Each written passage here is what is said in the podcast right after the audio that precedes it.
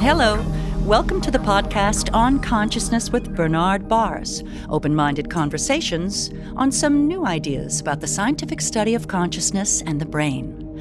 I'm Nat Geld, this show's producer.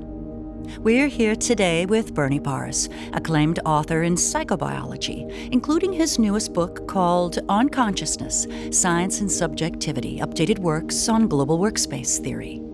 Bernie Baars is the originator of Global Workspace Theory, GWT, and Global Workspace Dynamics, a theory of human cognitive architecture, the cortex, and consciousness, and one of the founders of the modern science of consciousness. Hello, Bernie. Hi there.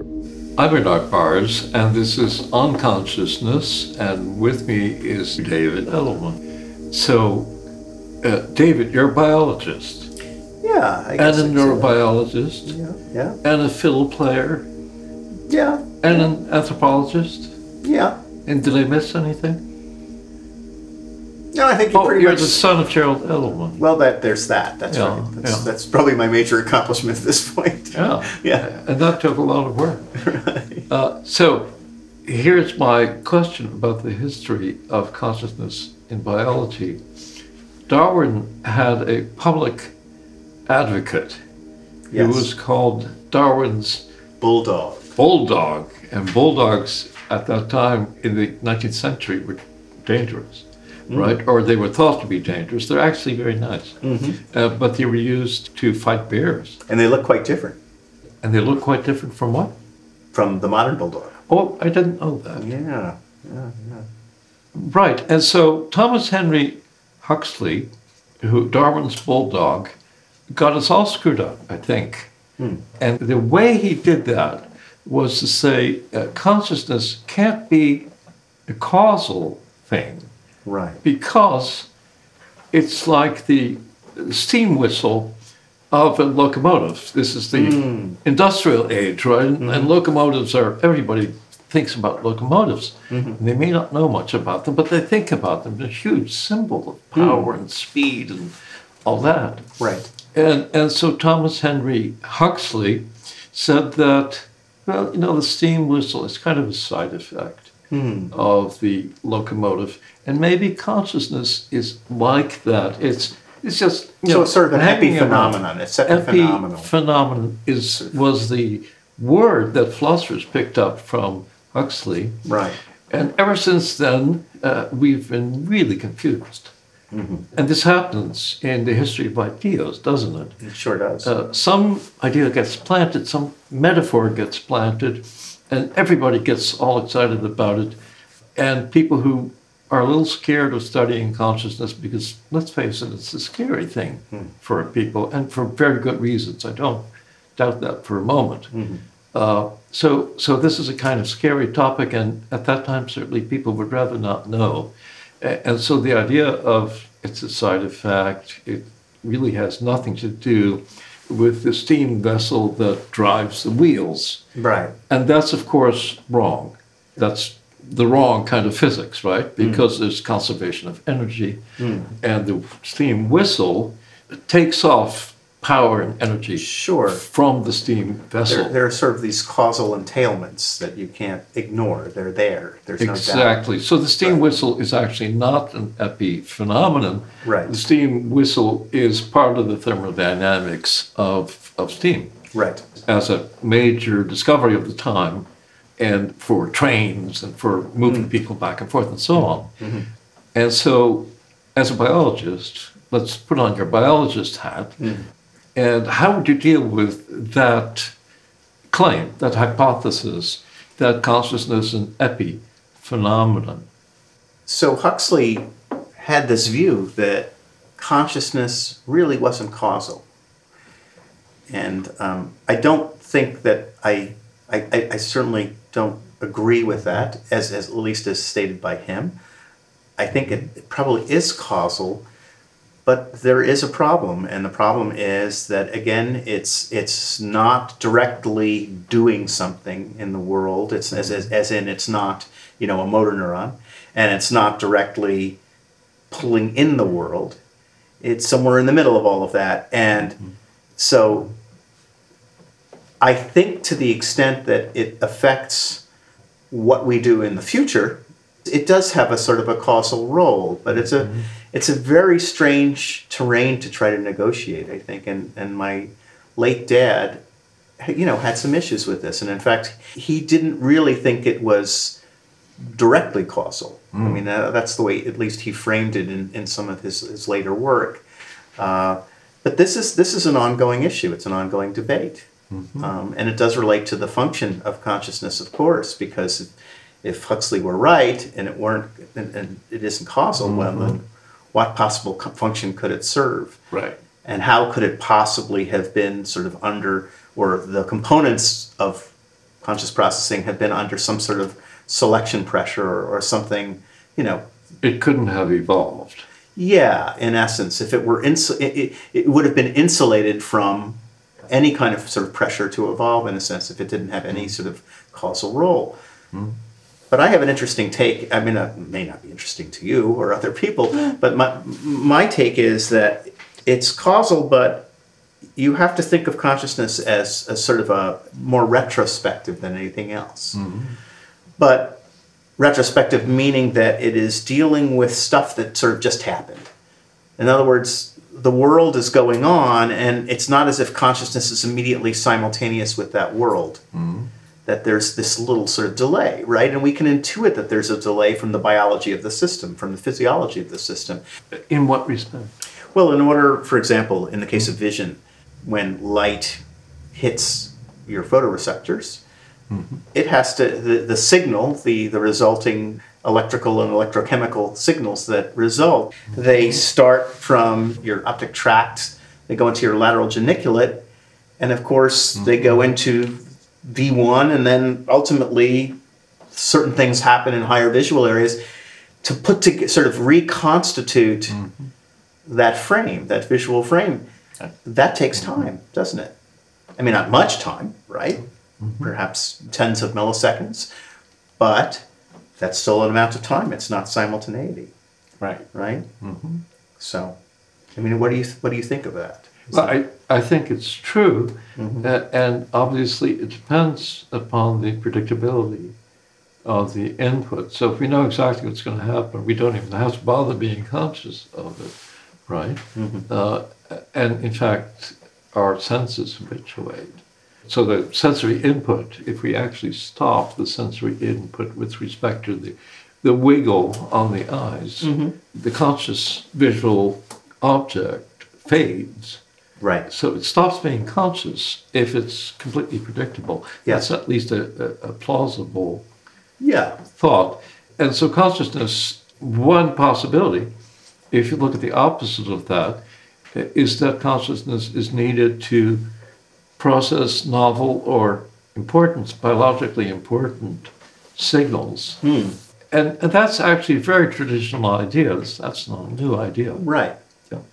So, do you think that we can dovetail from that into the notion that that consciousness is sort of the ultimate sort of ramification of monitoring of a scene? An animal is monitoring a scene, looking for salience, looking for danger, any number of things. Well, danger as a subset of salience, mm-hmm. something that's meaningful, and acting on that meaningful signal in Right. some way or, or another, mm-hmm. or not, as the case may be, not acting on that signal to save its own skin if it needs to be quiet but the monitoring of a scene mm-hmm. seems to be very important, right? It has a serious survival function, doesn't it? For sure. Right. Yes. Right. So it's not just a little point here, a little point there. Exactly. It's making an interpretation of the whole. Right. And once the world becomes a complex place, let's just imagine, you know, you flash flash back to the the ancient Cambrian seas and just imagine sort of the earliest complex multicellular animals that have developed good eyes Yep. that even have some form of auditory some very limited form of auditory processing have a good sense of chemosensation something like smell but underwater once the world gets pretty complicated and it's no longer just sort of rafts of low-lying plant life, whatever, Uh-huh. it's sort of three-dimensional, right? And animals have started to move around in that world. Right.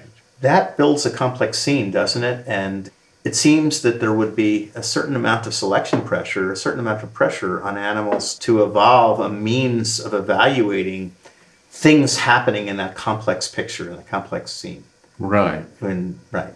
One of the problems with the word memory is that it's everything, right? It's it's all the stable synapses mm-hmm. that have grown based on our life experiences. Every single second, we get more synaptic connectivity, and we get more synapses dying and, and being lost and being pruned. Uh, and so we get this constant adaptation, especially in cortex, but not only in cortex, of course. Uh, and that that's a fabulous thing because of this enormous cross wiring of the connectome, the connectivities of the of the cortex, and one little thing over here can ding a- another little thing over there, and Right. this happens in hundreds of milliseconds, uh, right. probably. So, what is it good for? Well, one of the things that it's good for is is kind of associative clarification. You know, every word in, in natural language is ambiguous. Now, this is kind of hard to realize, uh, but it's very easy to demonstrate. And you can look at a dictionary. Right. Just look at the multiple meanings Right. very simple words, very short, common words that Sure. uh, two-year-olds understand pretty well. Uh, but two-year-olds, uh, when they hear the word bit, they might not think about the computer science Right. meaning of bit. But at some point, kids these days probably started thinking that way. Sure. And ambiguity is not just for human beings. Mm-hmm. I think rabbits and snakes and Absolutely. all kinds of organisms have to resolve this very confusing world Sure. that we live in. Yeah. Uh, and so I, that's one of the plausible functions Right. uh, of, you know, reduction of uncertainty is, is a useful phrase. Yes. And there. and with with um, with further experience, of course, things in the world become less ambiguous, as as you've more or less said.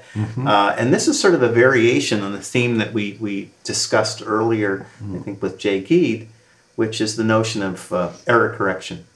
In a certain sense, it's sort of error correction played out over sort of longer stretches of time, but you know you hone your dynamic representations of the world in a certain sense and that's the, of course that's very important for survival that is a sort of a somatic adaptation in our brains to the world Somatic in the sense that That- they're within the cells. that yeah and it's within the lifetime things. it's, it's within moments of the animal's lifetime as opposed to you know it's not programmed in it's set by experience over long stretches over an entire lifetime Uh-huh. Right, right.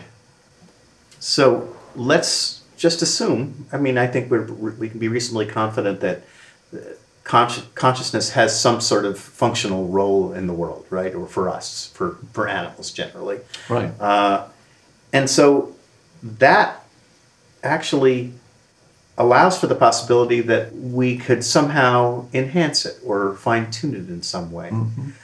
And so, how would we go about doing that? And what, what, what would that look like? Where do you want to start?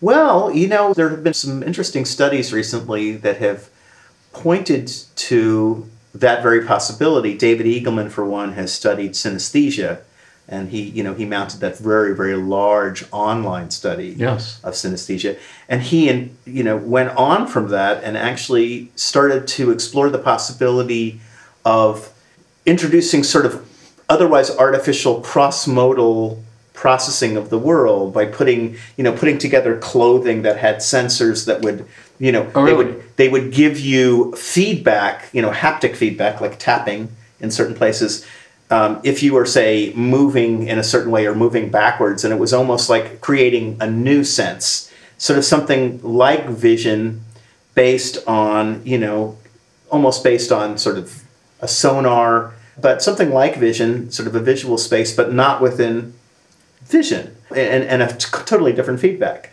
something coming through Right. uh, touch for example Exactly. so the question is, would that would, would we derive any benefit from that? Because it's clear that we can do these kinds of things. Um, the brain is sufficiently plastic that even in a person who is you know otherwise normal, certainly doesn't naturally express the elements of synesthesia and maybe you should unpack synesthesia. So what what are we what are we talking about when we're talking about synesthesia? Well, I, I, I want to make sure this is right. So, synesthesia, as I understand it, is in a sense a kind of halo of different sense modalities. Uh, when I read uh, black letters on a white background, right. so it's, it becomes enriched perceptually. I- i- Is right. that correct? I think that's that. Yes, that definitely. You're you're you're moving right along the right track. Uh, an example would be grapheme synesthesia, where it's almost people have described it as a, a case in which somehow the wires are crossed, and I Oh. think that's sort of a weird way to put it. But the idea that when you see a P, you see color. It's purple. When you read a P, when you read a P in a word, it appears as purple. So you get these sensoria that other people wouldn't get. And it's almost as if sort of something is crossing in a, in a unique way. Right. And the question is, would that be an enhancement just to sort of create an artificial sense or you know uh, there's another de- there's a device that somebody invented i think about 20 years ago Oh. which was akin to artificial it was sort of artificial sonar it was sort of like a, a imposing a bat's sense of the world Uh-huh. on us and it was a fairly simple device uh, it involved more or less a headset and sensors that would, you know, like radar that would be picking up, Yeah. you know, sort of bouncing sound off the walls Right. and then giving you a sonic feedback through earpieces or headphones of a particular tone. You know, if it was rising, like you were getting closer to Okay. something in the world. If it was falling, boo, you were receding from that. I see. And people could wear these things, and Right. purportedly within the space of, say, 15 or 20 minutes, Ah. they could literally walk around blind in a room and negotiate obstacles with no problem whatsoever, but they were effectively blind. They weren't seeing anything. They were just going by Mm-hmm. the input from the device. Now, what can we do with that? Because clearly, it's playing with our perceptions, right? It, or it's not playing with our perceptions, but it's modifying them in some way that's otherwise yeah. not normal for us. It's, it's a fabulous phenomenon. Mm-hmm. Uh, and I think sensory substitution is one of the labels that that was used for part of it, but it probably has more than one name. Mm-hmm. Uh, and the way I would tend to think about it is that uh, consciousness has a kind of pointing function. Hmm. Uh, and so, baby and mother, right? And baby is crying. Uh, that has a pointing fun, uh, uh, function for the mother because it's distressing, right? And there's an empathic relationship there. And if it hurts for the baby, it also hurts in the insula of the mother. Uh, at least that's a hypothesis. Uh, and, and then you get the mommy airplane thing, right? With twisting around and look, making eye contact with mommy and pointing upward at the same time and saying, Mommy, airplane. And this is a fabulously complicated thing, right? Because there's all kinds of systems that are being engaged in this single coherent action. This kid is only two years old or whatever. So, uh, so that's dramatic and it's a pointing action, right. right? Uh, So this would be sort of a further elaboration in a way. And I guess I guess the real question or the, the corollary question is can we imagine a world or a particular situation in the world in which modifying our senses or creating sort of artificial sort of cross modal you know sort of sensory attributes redounds to us some sort of an advantage. Oh, absolutely. Uh, if it takes 15 minutes to acquire that cross sensory skill, there's a reasonable chance that we're kind of prepared Right. to do this cross modal integration. Right. And uh, one of the fabulous things that I've picked up fairly recently is that all known languages, and of course, those are either recent languages or the languages that got written down, uh, maybe at most 6,000 years ago by the Sumerians. Uh, but written languages uh, and oral languages, they all have this pointing thing, uh, like there, that, me, you, uh, uh, us. Uh, all these are essentially pointing things, and then we even have a standard language universal where you refer to something you just mentioned before within the same discourse. Right. So, one of the great insights, I think, from linguistics is that there are no known languages that are simple. Mm-hmm. And in fact, the farther you go back, the more complicated they become. Right. Uh, so we have to have some increased respect for the smarts Hmm. of people who evolved these languages, you know, as mm-hmm. long ago as 6,000 years. Mm-hmm. And it's this pointing function, but now it's become ab- abstract. Right. And, and we develop vocabularies, right? And we say E equals E equals mc squared. Hmm. And holy moly, what suddenly happens is that the whole cosmos, in some sense, is summarized in this weird formula. Hmm. So, and that has a pointing function, mm-hmm. uh, right? Because now you start, other people start wondering, what, what does this mean? So, in essence, in considering how we might elaborate on consciousness, how we might improve on consciousness, we're sort of going back to the classics, right? We're sort of going back to the notion of this pointing function, this fundamental function of, mm-hmm. of consciousness. And that's Yeah. really interesting. Mm-hmm. One other, perhaps real world example, per, perhaps a little bit of a dark real world example, is something that our mutual friend Mark Minton has discussed with me at length many times, which is relevant particularly for people who are in the warfighter, the warfighting industry. Oh, you know, we, we won't unpack that too much in terms of morality or ethics here, but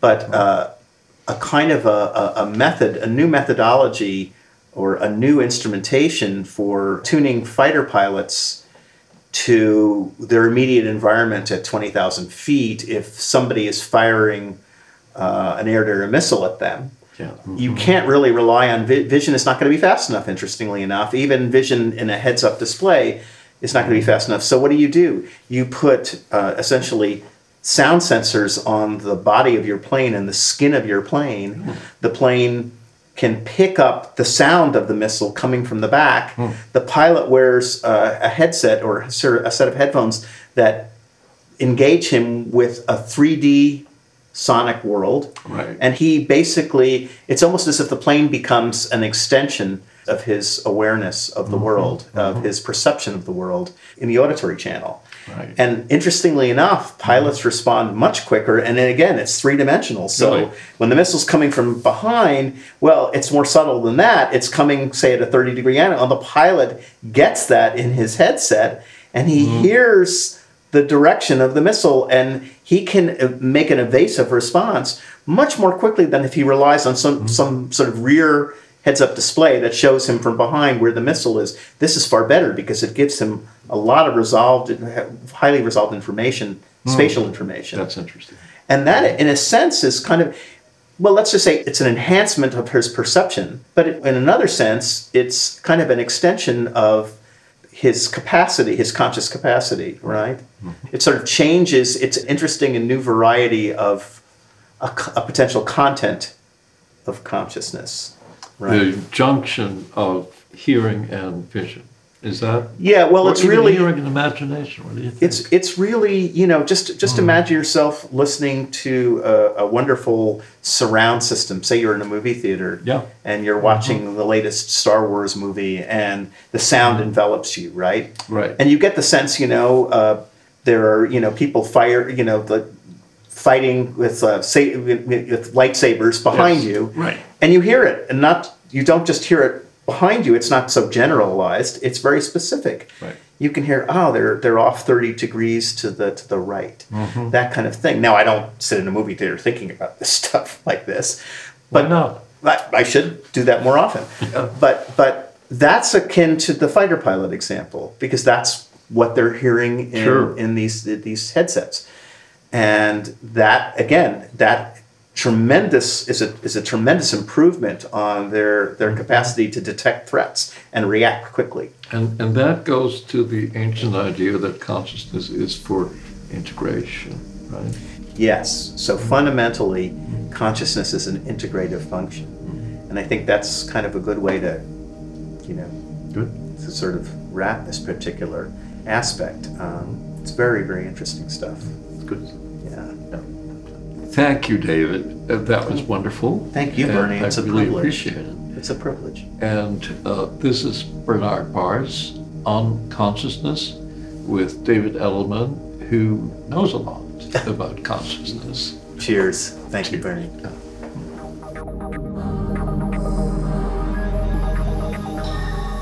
To show our appreciation, we are offering our listeners a 50% discount for any edition of Bernie's book on consciousness, science, and subjectivity, updated works on global workspace theory.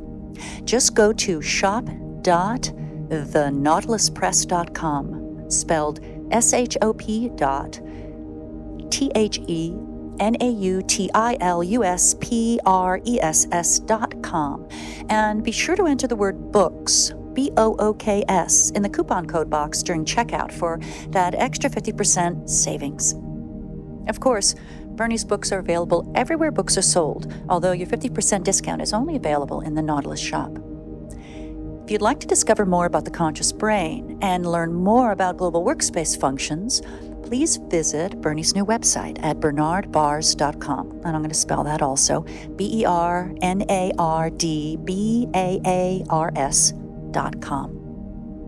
And thank you for listening.